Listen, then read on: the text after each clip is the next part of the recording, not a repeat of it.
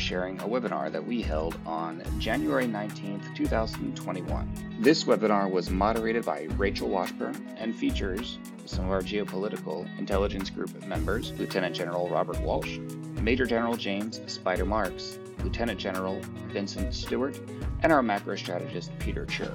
The title of this webinar was The Geostrategic Surprises in 2021. The topics that we discuss include China and the future of Taiwan, North Korea's options, Iran back on the offensive, and cyber threats. Rachel does a great job of setting the table and leading the discussion. I'll turn it over to her right now. Good afternoon and welcome to Academy Securities webinar focused on the geostrategic surprises we may face this year. Geopolitical challenges and tensions remain high around the world, and as the 20th century world order evolves and the US again enters an area of, era of strategic competition.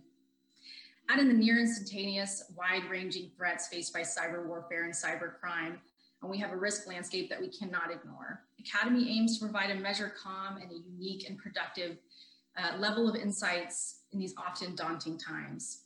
For those new to our geopolitical and macro content, welcome. Academy is a minority and disabled better known investment bank with a social mission to train, hire, and mentor post 9 11 veterans. We are nearly 50% veteran staffed and have a commitment to lead with capabilities, not just our designation. Our geopolitical and macro teams are an integral part of that commitment. Our geopolitical intelligence group is comprised of 14 recently retired admirals and generals that are intimately aware of the global issues that impact policy. With over 25 years of industry experience, Peter Tchir, our head of macro strategy, contextualizes the input from our team of retired admirals and generals, helping investors and corporations alike understand the implications of national security and policy challenges.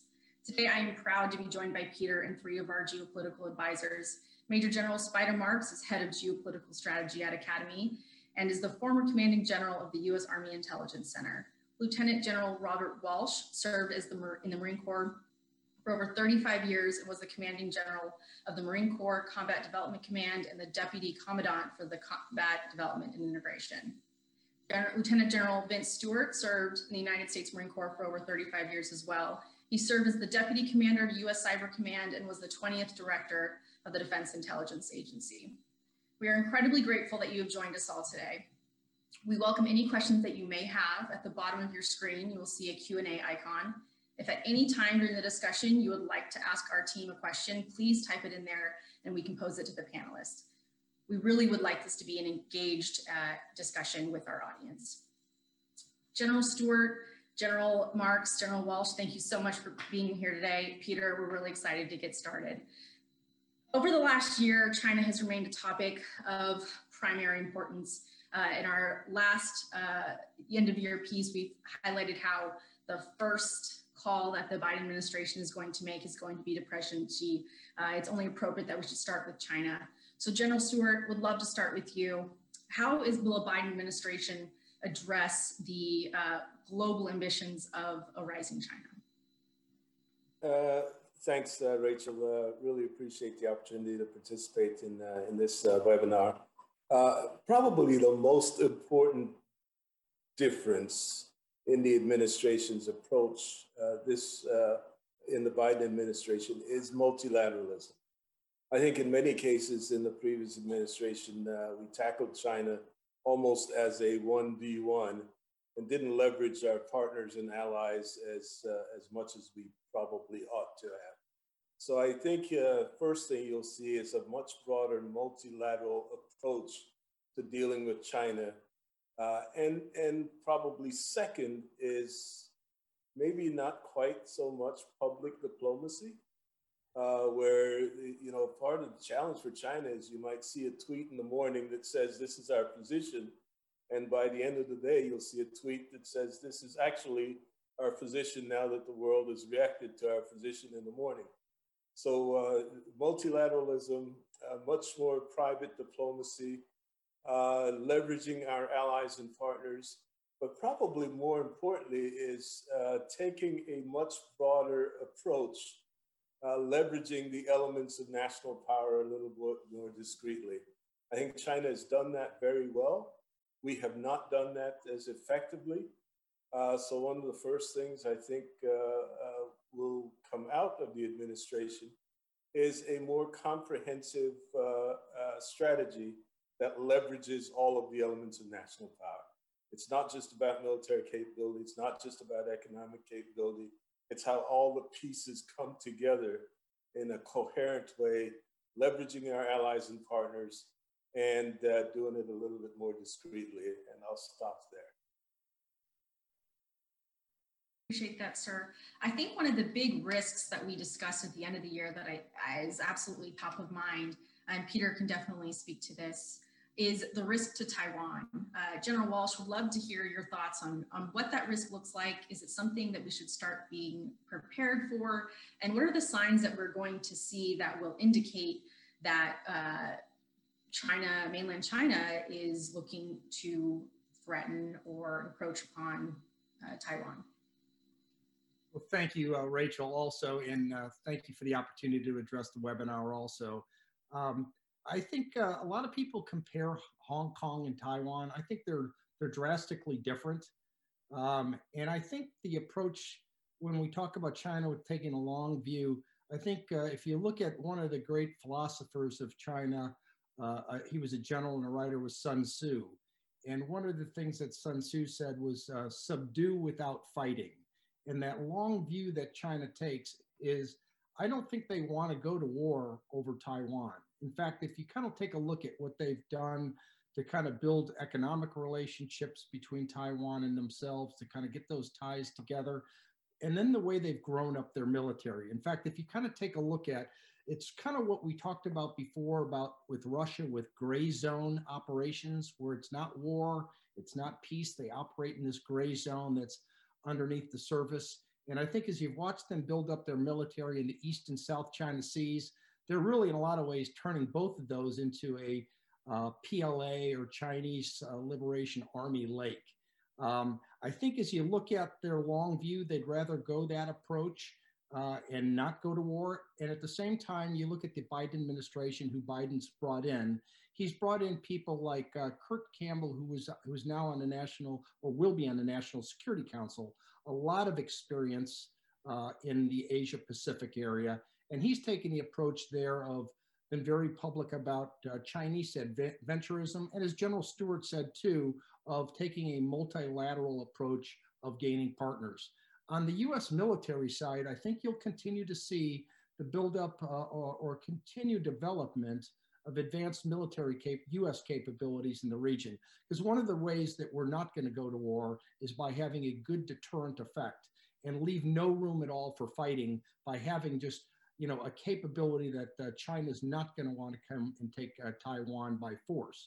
So again, I just kind of summarize it. I think it's going to be a long path of influence as China continues to do these gray zone operations by lots and lots of flights, warships operating in the area. It's kind of an intimidation factor, and eventually their intent is to make it so hard for the U.S. that the U.S. isn't able to counter the threat in that region.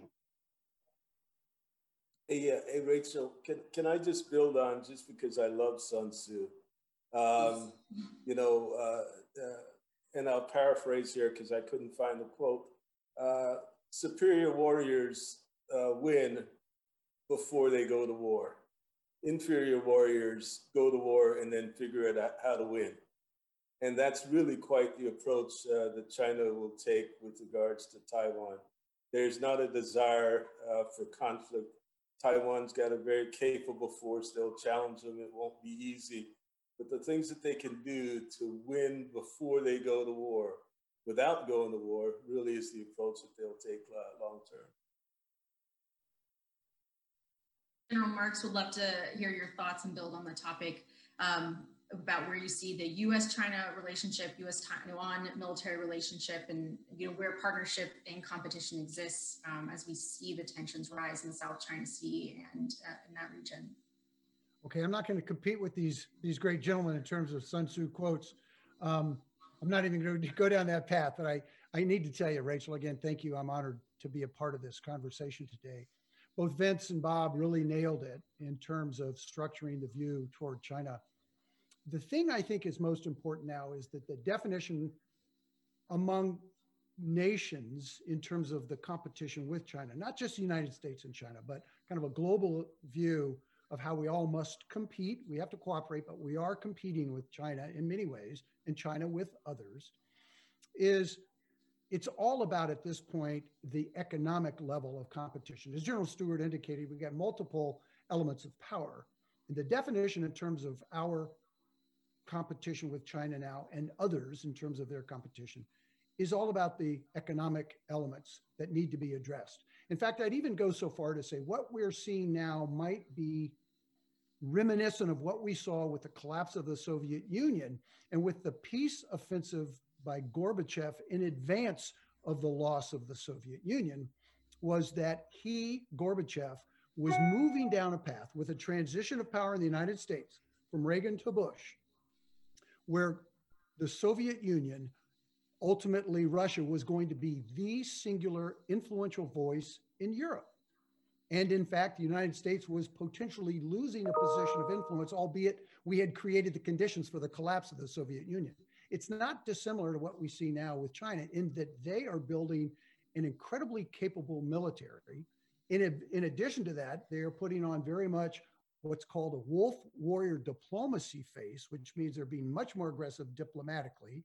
They have their their uh, debt diplomacy, where they're buying up debt and engaging economically across the board, the United States, which inarguably remains an incredibly influential voice, could be in decline vis-a-vis China. It's got to be defined in terms of those economic, those economic elements.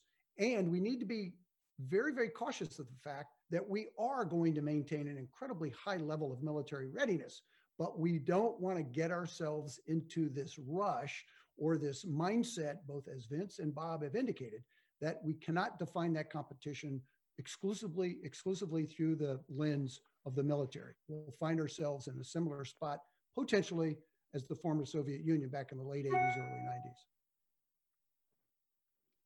Peter, I would love to have you join. Uh, how do you view the threat to Taiwan? Um, how are the markets reacting to this escalating dynamic? Know, I view the threat to Taiwan as relatively serious. I think Xi has made it pretty clear that one of the things he would eventually like to accomplish is the folding of Taiwan in. I think we've seen some of this long game plan at play. Um, and two other things that we haven't really touched on that I think are also part of this longer term game plan is what China did even a little bit with Hong Kong is they established some things in Shenzhen and other cities that made the economic infrastructure that at one time made Hong Kong really critical to mainland China, less critical. So if you think of Taiwan as a business center, as high tech manufacturing, they've got skills that mainland China doesn't have, but mainland China is aggressively trying to, you know, get those skills onshore to diminish the importance of Taiwan. And I think the other issue, and this ties a little bit maybe to how we've behaved as a country for the last four years and even longer, is Taiwan has China as a neighbor. And I think they have to be very careful of committing too much to us when it's been unclear what the US commitment is across the globe, right? Are we committed to some of these things? And so it's very easy to say, yeah, we'll be tough when you've kind of got this, you know, huge group right beside you. So I think Taiwan's something it's really on my radar screen. I think we have to be very cautious about it. I think we have to see any opportunity that China may take to accelerate that long-term game plan. And part of the reason I think it's very important is the Taiwanese insurance companies have been a big part of our capital markets. Um, they are very large investors in corporate debt. So anything that derailed that would be probably at least short term problematic. I think the Federal Reserve could deal with it, but we're watching that. And just to take one step back on China, I do think some of the things that we've addressed here are very accurate. And a good way of thinking maybe of President Biden as he gets inaugurated is that he will have a little person on his shoulder talking about national security. And I really think it's important that as we think about how we're going to deal with China on trade, there's going to be a lot of room for maneuvering. There's going to be a lot of things that are, you know, useful for both us and China to do together.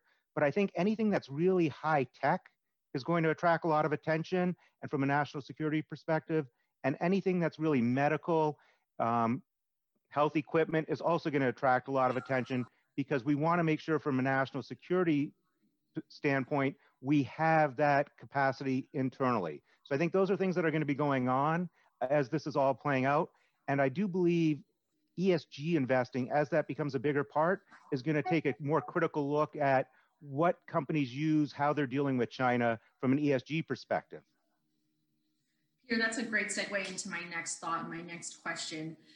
Certainly, competition for resources have driven policy um, for a long time, and uh, you know, primarily energy resources have been a huge driver for where we create um, partnership or where uh, maybe there is conflict in the past. Now, um, with maybe a diminished uh, importance around energy as we become energy independent, there's a focus on rare earth competition, uh, rare earth minerals. Can you discuss where you see um, competition in that arena at this time? And uh, maybe uh, General Marks, you can follow up on that thought? Yeah, I think, Rachel, that's spot on that as we head to sustainable energy, there's going to be a lot of different resources that we need, anything that's a component of a battery, and I think it is an opportunity to shift relationships across the globe. Countries that maybe were strategically important because of oil, maybe less so. Other countries may, you know, appear more important. You do have China on this global, you know, quest for resources. I think we're going to be looking at it. I suspect that in two to three years, this is something everyone's going to be talking about, and it's time to really understand now where we stand and where we're headed. You know, if I can, if I can follow up on what Peter just said, um, the the notion of rare earths is absolutely critical to our national security. Um, you know, in the discussion in the midst of this pandemic, hopefully we are emerging at some tail end of this thing here in, in short order.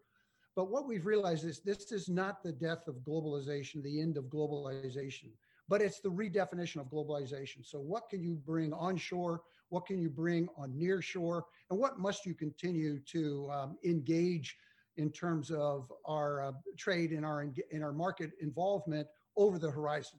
So, we will continue to have relationships with China and other nations um, that are out there in order to maintain our national security imperatives. However, you know, when you think about it anecdotally, 100% of the antimony that goes into every, every, every type of munition that the United States uh, builds comes from China. 100% of it comes from China.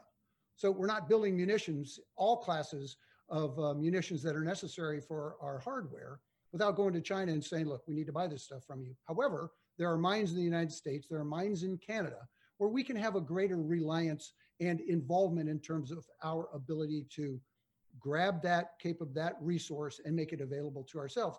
But we're we've really kind of gotten ourselves into this conundrum where we can't get out of our way regulatorily in terms of our ability to access that within the United States. Just as an example, as an, as we go forward in terms of our responsibility to make sure that we can do what's important and to put on the table those things that are non-negotiable in terms of our national security posture. Hey, uh, hey Rachel, uh, but I think one of the things that this really highlights is as much as China is a competitor, there's some space where we actually need to be cooperative or we can't achieve uh, some of our objectives. Uh, the objectives that we want to achieve with climate, for instance, cannot be uh, achieved without getting China to play along in, uh, in, in, the climate uh, conversation. Uh, rare earth, are places where you've got to find ways to collaborate and cooperate. So yes, there's this tension that we'll see because of the competition from a rising China, but uh, we will not be able to achieve some of our objectives unless we have cooperative arrangements with China. And that will be a delicate balance that the administration will have. certainly, and a very important distinction. Um, we actually have a question from the audience that uh, would love to pose to you, uh, General Stewart, um, and then General Walsh uh, would love to hear your thoughts also. Um, as we have a new administration coming in, um, and even with some of the, the recent announcements today about the um, classifying the detention and the treatment of uh, Uyghurs in China as genocide, there's going to be a renewed um, sense of attention on human rights when it comes to building partnerships and um, in foreign engagement. Can you discuss maybe where um, you know where are we going to see surprises of changes in partnership, whether that be Saudi Arabia, uh, Israel, India, you know where human rights issues might take uh, a, a, bit of a renewed focus. Yeah, that's that's one of those areas that you will see a distinction, um, where our foreign policy will be driven in some part by human rights and and uh, upfront, uh, it'll be interesting to see what our relationship with the Saudis. Uh, uh as you get to energy independence, there's less, less reliance on the Saudis. Now they can still drive the market as they uh, demonstrated here recently. Um, but uh, our, our, our approach will be shaped. I, I, shouldn't say our approach, the administration's approach will be shaped by uh, human rights behavior, um, uh, weapon sales. Uh, it's going to be interesting to see how our, uh, our approach to Israel in terms of Palestinians. I think that dynamic has changed a little bit with the, the uh, acceptance, the outward acceptance of uh, the state of Israel by a number of Arab states. Uh, that's a significant dynamic uh, that's changing. I think that will continue to progress.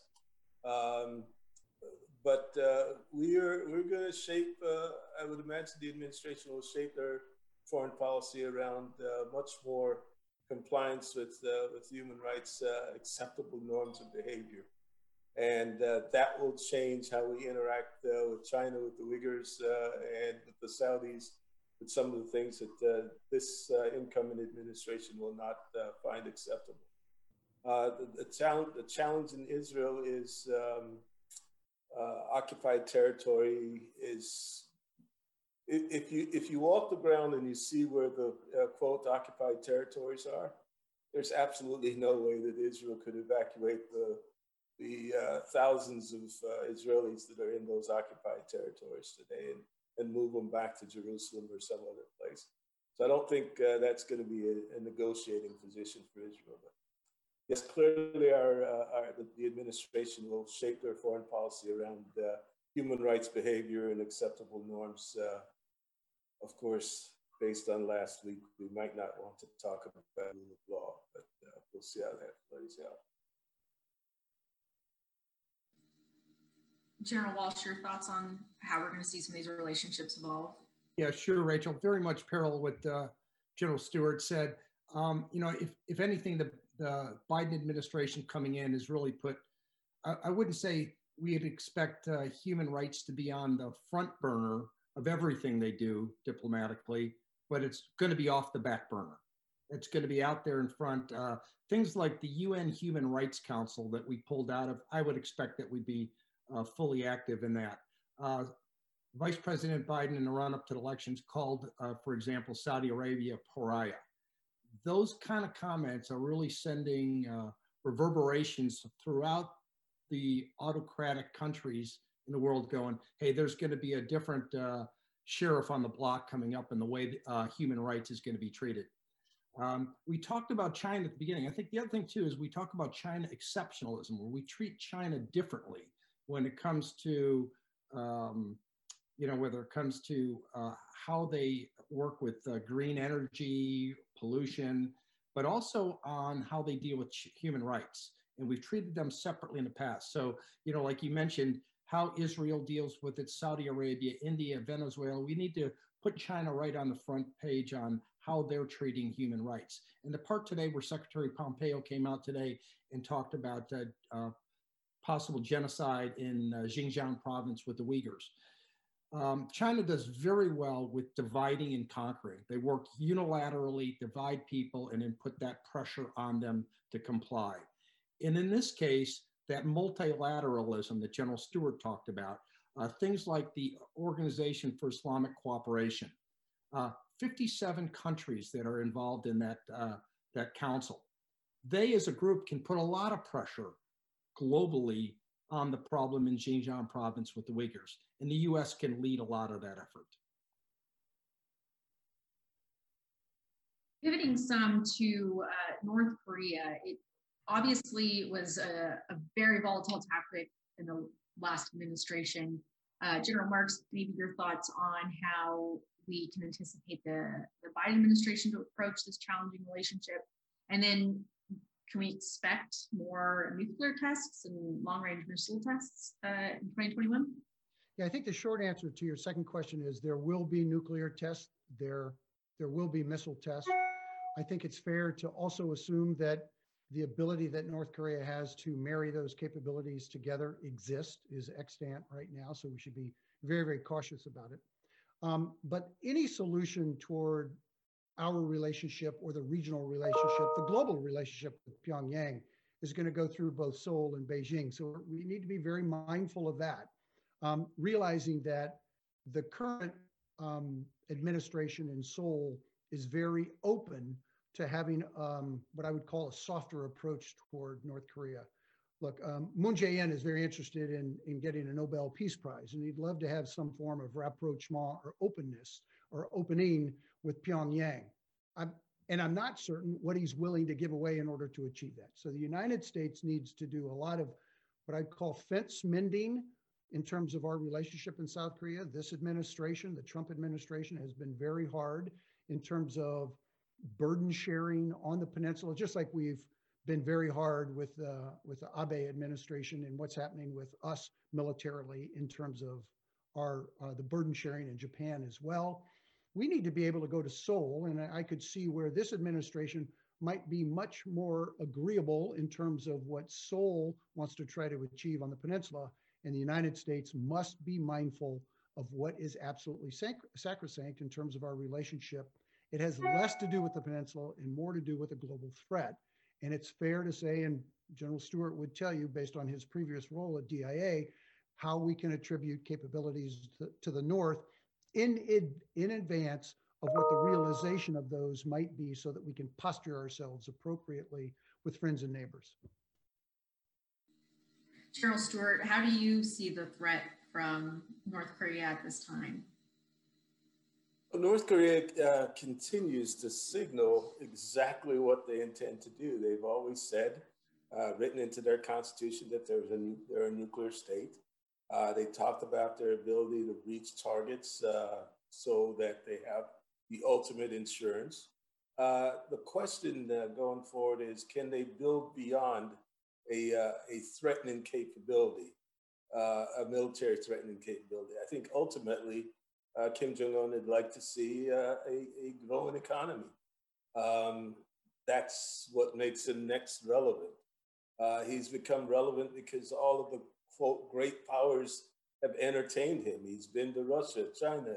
Uh, U.S. president uh, went and saw him. So, uh, from a uh, recognition as a global uh, nuclear power, he's gotten all the checks. The next big thing is uh, how can he grow that economy so that he doesn't have a population that is starving? and, and I think that's one of the things he found appealing about President Trump is because President Trump is going to help him to grow an economy. Uh, but North Korea will continue to be a challenge for the administration. If I were going to pick a, uh, a, uh, a, nation state that would challenge them early in that first 90 to 180 days just to see their reaction, I'd probably say it would be North Korea. Um, there could be some things that could uh, happen in the in the Persian Gulf, but uh, the, the great strategic challenge, uh, I think, would be North Korea. Um, and, I'll and stop there. There was one other point I was going to make, but it's gone well, now. Let me let me pile on to uh, to Vince's comment, um, and it may not, in complete agreement, it may not be Kim's decision to challenge the new Biden administration. Circumstances may force him into that, and when you're looking at the pandemic and their ability to not respond to this pandemic, and it may in fact accelerate in the north you could have you could have all the ingredients for not a collapse of the regime but a real challenge to the regime which is the last thing kim wants to try to handle now. Peter where do you see opportunity existing uh, with our relationship with north, north korea you know, I think it was one relationship that definitely was impacted a lot by COVID because I would say this time last year, there were actually some slightly encouraging signs coming out of North Korea. You know, a couple of our generals had often thought, kind of from the other end, that there might be some opening up of North Korea, which would be a great opportunity economically, given the size of North Korea's economy, the relative, you know, natural resources compared to South Korea. And I think that all got derailed with COVID and the pandemic. So I, I, think that was a potential opportunity lost where it seems like we are clearly now in a worse position in terms of any sort of you know, coming together with North Korea than we might have been a year ago. So I think that's a little bit frustrating and disappointing because that would have been a really interesting economic opportunity for our companies in the globe if they could have opened North Korea up a little bit.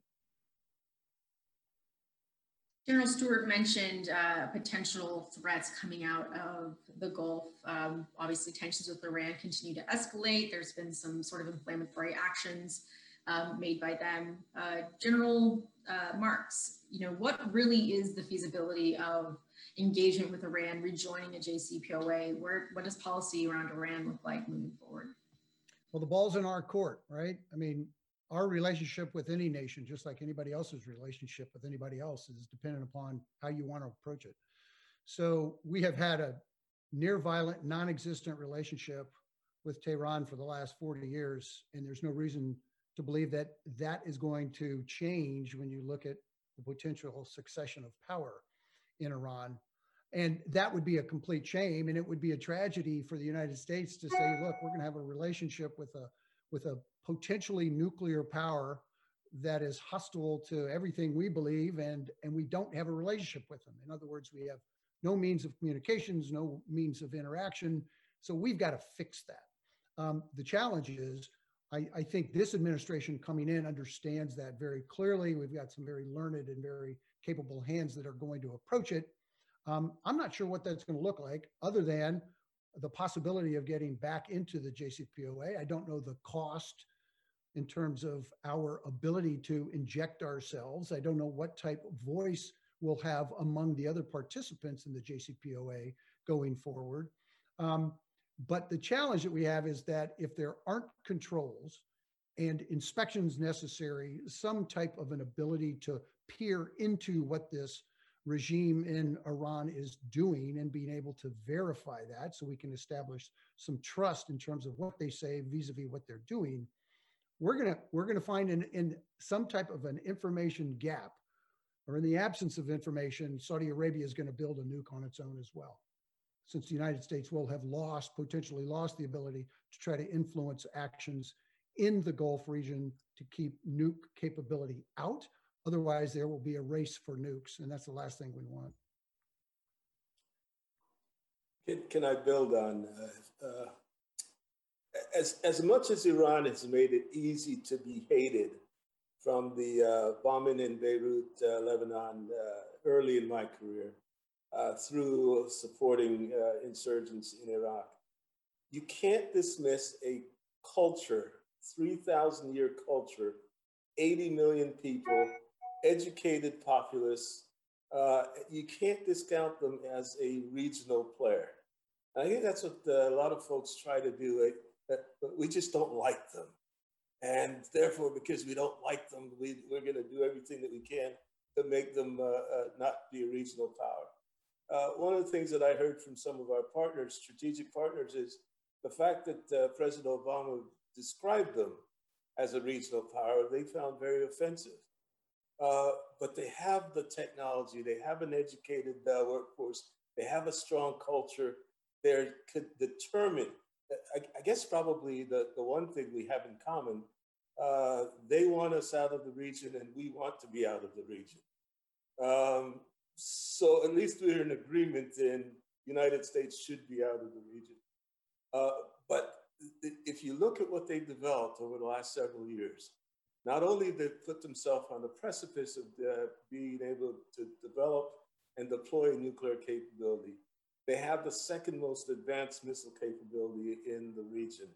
Uh, they have a strategy in the cyberspace that has been tested and been utilized to, to, demonstrate a capability. Uh, they have, uh, whether we like it or not, uh, a, uh, a, special operations capable that can capable force that can influence. We call it malign activity. they call it the IRGC Quds Force. So they have significant capability that cannot be diminished.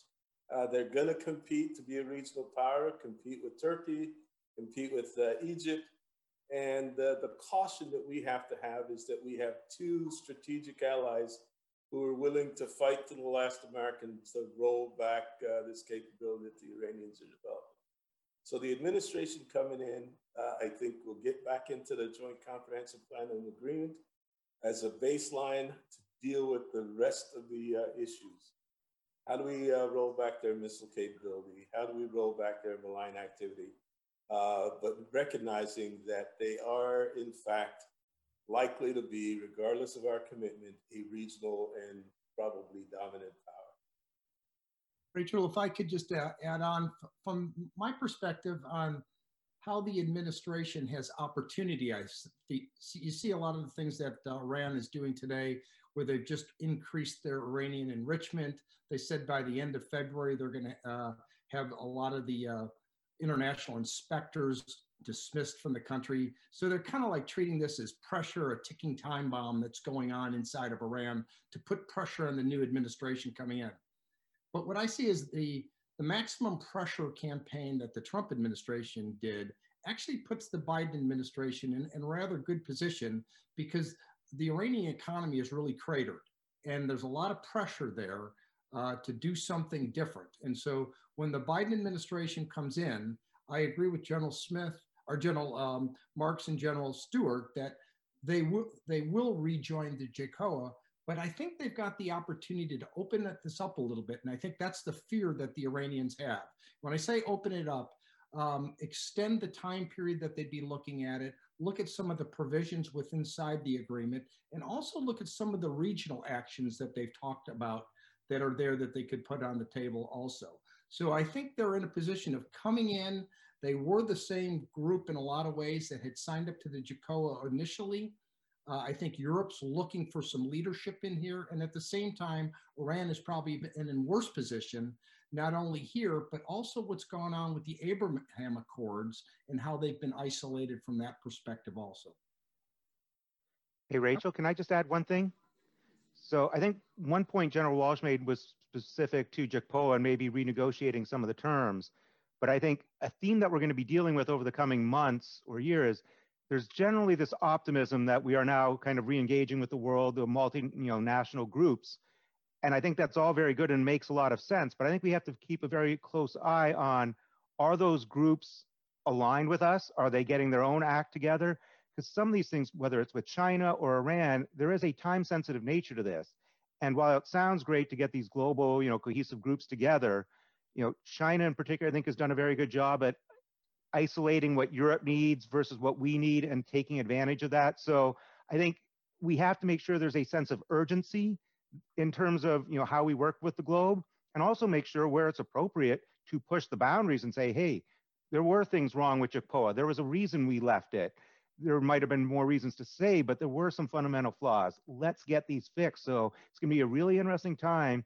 And what I'll be watching closely is are we making progress? Are our allies coming up with plans themselves, plans that make sense for us? Or do we kind of see some slippage, which I think is really problematic if we start seeing time slipping away?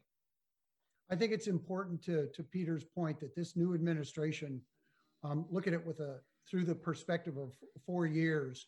Um, when you look at some of the folks that are coming into this administration, they were present at the creation, uh, specifically with the JCPOA, and they need to be able to view it a little more objectively based on what has happened over the course of time and that we just don't jump right back into it and say let's have um, a redo if you will of where we were four years ago yeah good point because i think this is one of those uh, policy topics where we'll see the biggest shift. You know, we've talked about how we think there's going to be um, there is more bipartisan support for our, the way we're engaging with China at this time, and um, Iran, there's a, there's a pretty big political uh, divide and shift on the topic. So we'll absolutely uh, remain engaged on that topic. Uh, before we move on to cyber, I want to take two questions from the audience um, that maybe we can address relatively quickly. Uh, General Stewart, to you, um, how do we expect the Biden administration to secure the South China Sea?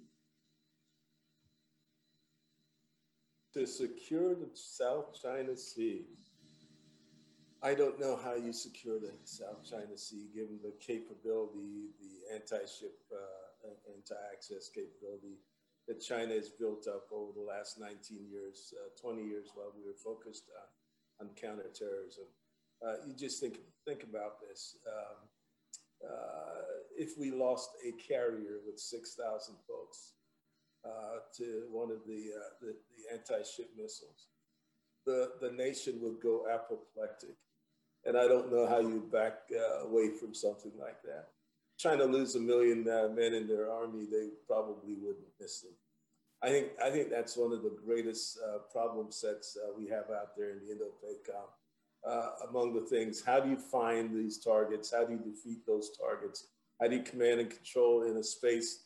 And, and, and this is this is part of the challenge for uh, the new SecDef. Uh, how do we how do we compete militarily uh, with a, a, pure competitor when you don't have air dominance, when you don't have uh, forward operating bases, when you don't have fixed infrastructure that allows you to command and control in multi domains? Um, we've we've uh, we've learned some really important things in Afghanistan and Iraq that are absolutely not transferable competing in that environment. So that would be that's one of the reasons I don't believe any side really wants to uh, to, to, to go to a military solution. That's why it's so important to make sure we have the right diplomatic, informational, economic approach so that we win before we ever have to go and, and uh, be successful in the South China Sea. That is a high cost uh, uh, venture, and I don't think uh, it's easy to de escalate if you lose a carrier uh, in the South China Sea. You know, and I, and I would tell you that in order to achieve what, what Vince described, is at least minimally has as, as an ingredient in that solution an improved and expanded relationship with Indonesia. Um, Eh, eh, the, the, the world's third largest democracy. And we need to kind of focus in on that. We're not going to control anything, but we at least can put ourselves in a enhanced position to do as General Stewart described. And, and, and the real part of this, as we talk about multilateralism, is how do we communicate commitment? Because uh, yes, Indonesia would be a really good partner. India would be a really good partner to counter uh, China, but geography matters. And unless we make sure that these uh, countries know that we are committed to them, uh, they're going to default to, yeah, but China's not going anywhere. It's right here. And geography does, in fact, matter when you make some of these strategic decisions. And you know, our, our relationship with Indonesia has always been troubled um, because we've always viewed it through a very uh, appropriately human rights focus, moralistic focus. And They've got some legitimate corruption scar tissue that they've got to get beyond. And we, the United States, need to get beyond that as well so that we can have a more fulsome relationship. That's very interesting. Uh, General Stewart, I guess we should, you know, really move on to, to cyber in the last 10 or so minutes that we have. Uh, the cyber threat backdrop for 2021 is obviously you know, incredibly influenced by the SolarWinds hack that was um, announced and discovered at the end of last year. Maybe just quickly, uh, you know, from your perspective, what is the risk landscape with regard to cyber? What does it look like in 2021? What do people need to be preparing for? And um, obviously, with the lens through the lens of our competition and uh, challenging relationship with Russia, where do they stand? Uh, only 10 minutes, huh? Yeah. This, this is a pretty straightforward topic, right? Um, here, here's, uh, and I'll use SolarWinds uh, as, uh, as the jump off point. Here, among the things that we tell people in order to secure your network, whether your personal network or your organizational network, is to keep your operating system up to date. And we generally get a patch sent out that says, uh, your system is uh, out of date click on this link and trust us. We're going to update your operating system and uh, you'll be secure from threats uh, that uh, were identified in this patch. So think about this now. An adversary sends, gets into the system, understand how your system works, understand uh, uh, the, the, the, totality, and I really almost mean totality of the enterprise, and now designs within a patch the malware that will allow them to really exploit your system more uh, discreetly. So we trust and we click on the link to update and launch the malware that now can do uh, turn off systems, identify uh, system administrators, steal the system administrator's privileges, move laterally, move vertically, hide in play, uh, inside your network, and we are none the wiser. And it may not, in fact, uh, you, you just happen to use the solar wind platform. Uh, and you may not, in fact, have been the target. But this is the equivalent, uh, and I don't, I, I won't use it. Um, this is one of the most comprehensive reconnaissance effort uh, I've seen from any nation state or any actor in at least the last 10 years. Uh, they got a really good idea of uh, where our vulnerabilities are. Uh, I don't know that it is over. Uh, if I had that kind of access, I would hide somewhere uh, as I would go quiet. Um, so that as you're inoculating and, and hunting, I reserve some capability to come back in on the back end uh, you almost have to break down the entire system and network that uses uh, the SolarWinds platform uh, in order to, uh, to, to, to, a level of confidence that uh, uh, you've eradicated this threat. No one wants to do that. No one can really do that. there's still some questions about other systems that may have been comp compromised. But this is the future. Uh, this is the future because it is, um, although this was a very sophisticated, very deliberate uh, effort, it is not that difficult to get inside our systems. Uh, I tell the story recently that uh, I was looking at my network and I saw a Android system on my network that I didn't understand where the hell that came from. Uh, that Android system happened to be my Sony Bravia TV. And uh, it happened to be connected to the, the Wi Fi, and it wasn't secure. So my unsecure Sony TV could have had access to my browser, which could have then given it access to my business accounts because I my my uh, business accounts uh, log into my browser. And if that wasn't secure, it now compromised the entire business accounts uh, that, that's connected. So we're all on the front lines is the message. Uh, every one of us who has some smart device is a threat vector. We're now working from home, which means that, uh, you know, we've increased the, the threat attack surface. If I'm an adversary, I'm looking for the weakest link. I'm looking for someone who doesn't update their operating system. I'm looking for folks who uh, use weak passwords. Uh, the word password continues to be the password that most people use, uh, which I find really remarkable. Uh, and some folks get really clever and they use uppercase uh, P, uh, and they may add one, two, three, four on the back end. Um, but that's where, as a brute force hacker, I'm going immediately. I'm going to the, the common passwords. Um, we continue to encourage folks to use uh, two-factor authentication, where if you log in, uh, someone's got to send you a uh, confirm, approve uh, your login. Uh, folks find that challenging to do, but it's an easy thing to do. The threat is real. It's not just nation states. I could talk extensively about all the big three uh, Russia, China, and North Korea, who have not only demonstrated a capability, uh, they've demonstrated intent, and they've used uh, their system, uh, their, uh, their, their uh, cyber formations to go after those people who they oppose their views. But it's also criminals. Um, ransomware continues to grow over the last several months. Ransomware has grown by about 70%. Uh, and so you'll continue to see uh, folks uh, who compromise a system and require some sort of ransom in order to give you back your data. So the threat is real from nation state, the threat is real from criminal and activists, and we do not, disappointingly enough, have a system that stitches together um, public and private uh, relationships and develop a collective defense uh, against these threats.